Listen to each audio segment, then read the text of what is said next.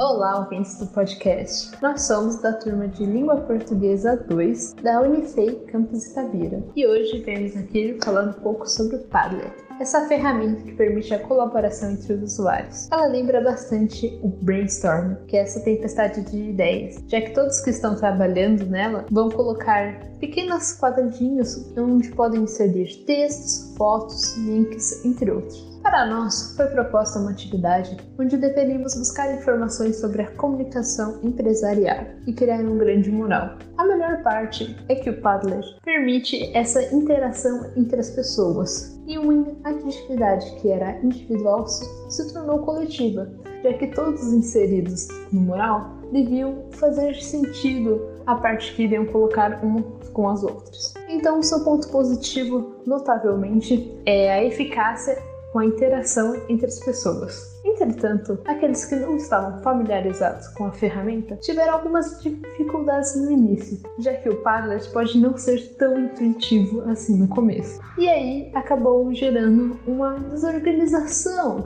que logo depois foi resolvida depois que os integrantes se juntaram e criaram um mural mais organizado. O Padlet realmente é uma ferramenta que contribui muito para um desenvolvimento criativo, tanto individual quanto coletivo. Então podemos dizer que ela é extremamente necessária nesse novo normal que estamos vivendo, já que a presença virtual se faz extremamente mais necessária do que o corpo presente. Assim, esperamos que todos tenham acesso a essa ferramenta para criar um mundo mais conectado.